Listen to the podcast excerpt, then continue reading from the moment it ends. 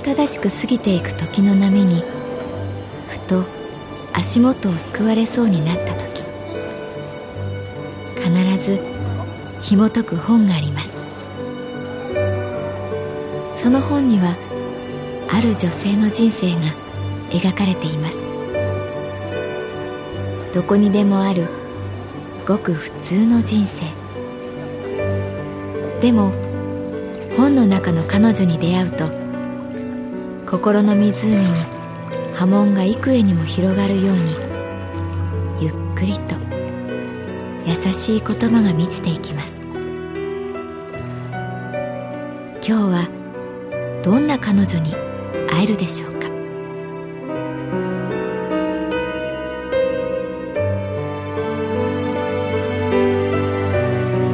サウンドライブラリー。世界に一つだけの本。朗読は私木村多江がお送りいたします。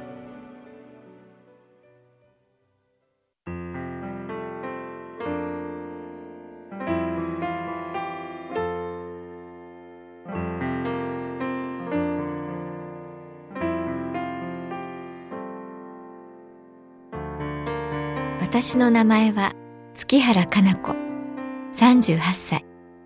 旅行会社に勤めている。我が社は季節ごとにキャンペーンを行う。去年の夏はグアムサイパン。秋にはニュージーランドだった。そして2月3月には毎年卒業旅行のパンフが並ぶ。今年の卒業旅行、会社としてのキャンペーンはバリやハワイだったけれど、我が視点は独自に小笠原を押した。小笠原諸島。言わずと知れた東京都。島を走る車は品川ナンバー。関東地方の天気予報にも必ず紹介されるのに、恥ずかしながら知識がたくさんあるとは言えない。なぜ今、小笠原？その疑問に、青いハンカチで汗を拭きながら店長は答えた。もしかしたら、この7月に世界自然遺産に登録されるかもしれないんだよ。認定されてから、あ、そこ行ったよ、と自慢できる企画。どうかな？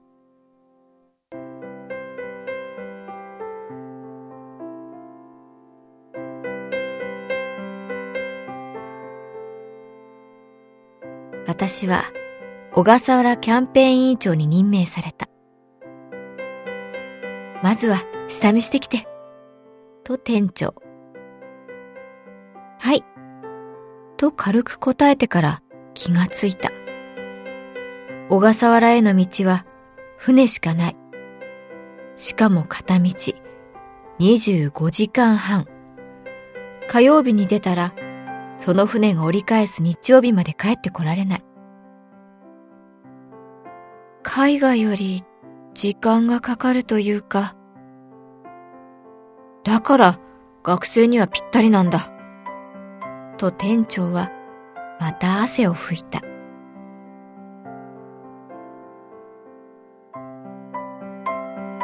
この話を西谷さんにメールした。西谷宗太郎さんは最近出版社を辞めて編集プロダクションを立ち上げた編集者。そして私の好きな人。小笠原か。いいな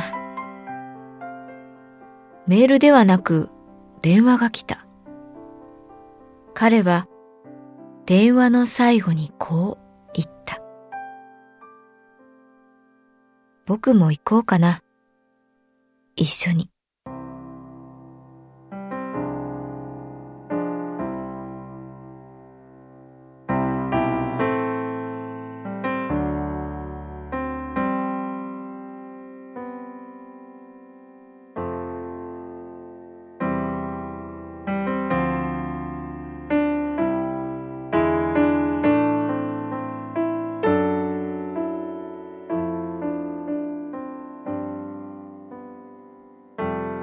冗談だろうと思っていた。まさか本当に同じ船に乗るとは想像しなかった。いや、正確には考えた。一緒に行けたらどんな風だろうと眠る前いつも思った。でもそれが現実になると喜びより前に戸惑いもあった。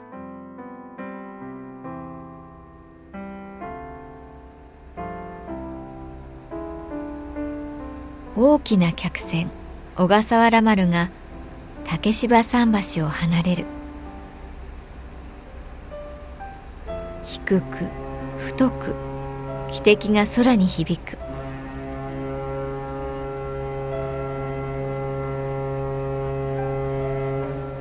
と赤の煙突から黒い煙が流れて消えていく。デッキで手を振る人。桟橋から大声で叫ぶ人。船の別れはゆっくりで切ない。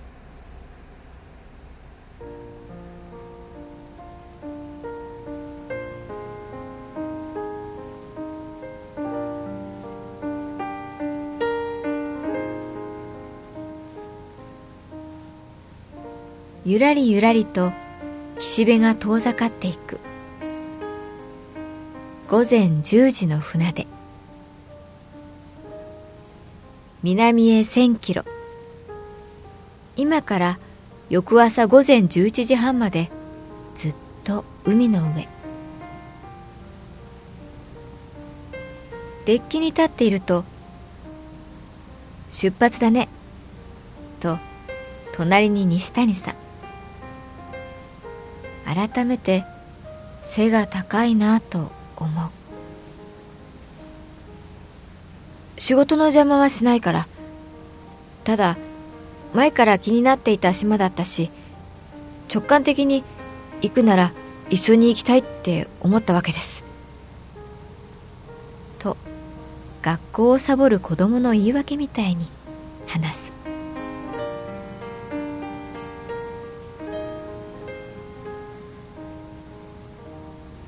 それにしても長い旅ですね。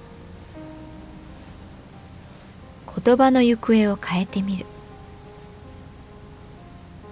生きづらいから生態系が守られたんですよね。と西谷さ。ん冷たい風が蒸気した方を冷ましてくれる。東京タワーがレインボーブリッジがビルの群れがどんどん小さくなっていく。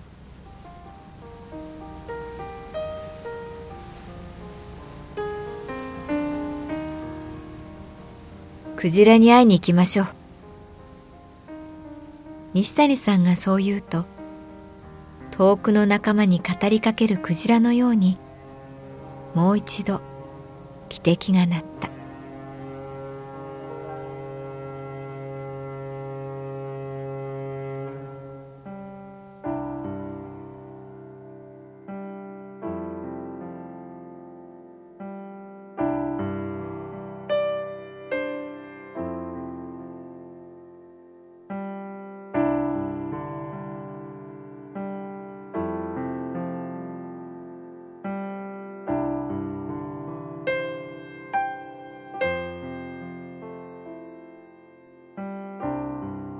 船の中にはレストランやカラオケルーム、ラウンジ、スナックなど人が集える場所があった。船室は4人部屋、2段ベッドが2つ並んでいた。支店からこのツアーに参加したのは私だけだったので、みんな見ず知らずの人。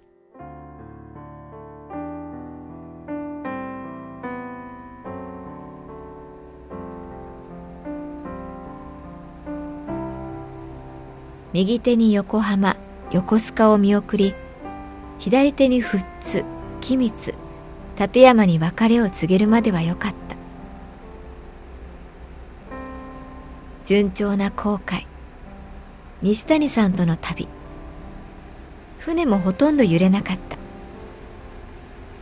でも外洋に出るとここが果てしない海の上であることを徐々に思い知らされることになった。低気圧の影響はすぐに波に出た。体が持ち上がり落とされる感覚。唾を飲み込む。そういえば小さい頃から乗り物には弱かった。電車バスそして船。あらゆる乗り物に酔った。その度に父や母が背中をさすってくれた。小学5年の林間学校で八ヶ岳に行った時6時間のバスを全く酔わずに乗り切ってから私は乗り物に酔わなくなった。以来酔い止めには縁がなかったけれどこの船はワイルドな雰囲気に満ちていた。まずい。私の体中の細胞が危険信号を放っていた。月原さん酔い止め飲みました？デッキで新鮮な空気を吸い込む私に西谷さん。いえ。ダメですよ。これすっごく効きますから。飲んで。渡そうとする西谷さ。んでもうまく受け取れない。それくらい揺れていた。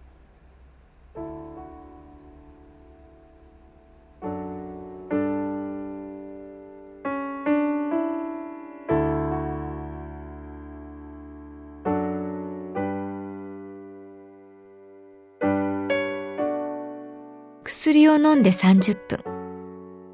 やっと少し落ち着いてきた。ずっと狭いベッドに横たわったまま。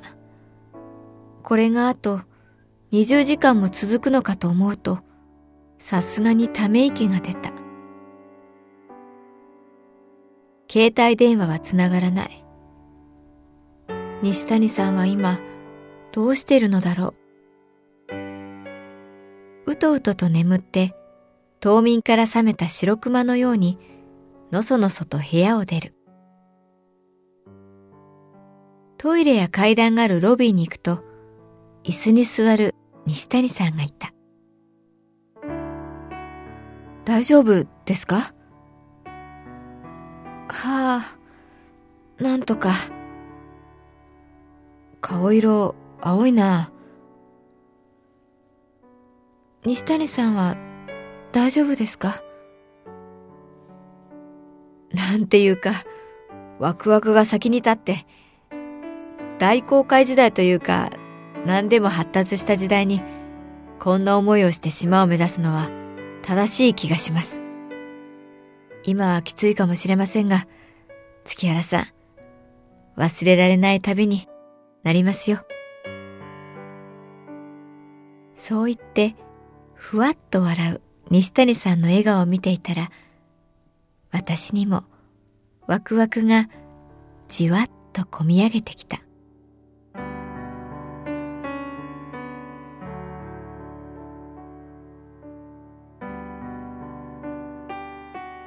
窓の外の海は人を簡単には寄せつけない深い藍色だった。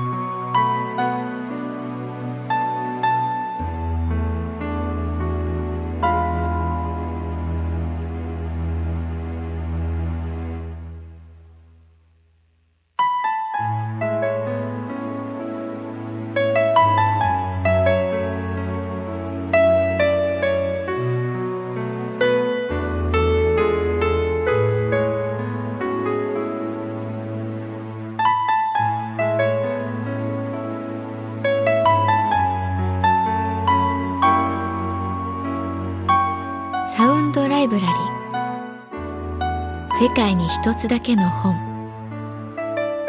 作構成北坂雅人朗読は私木村多江でお送りいたしました。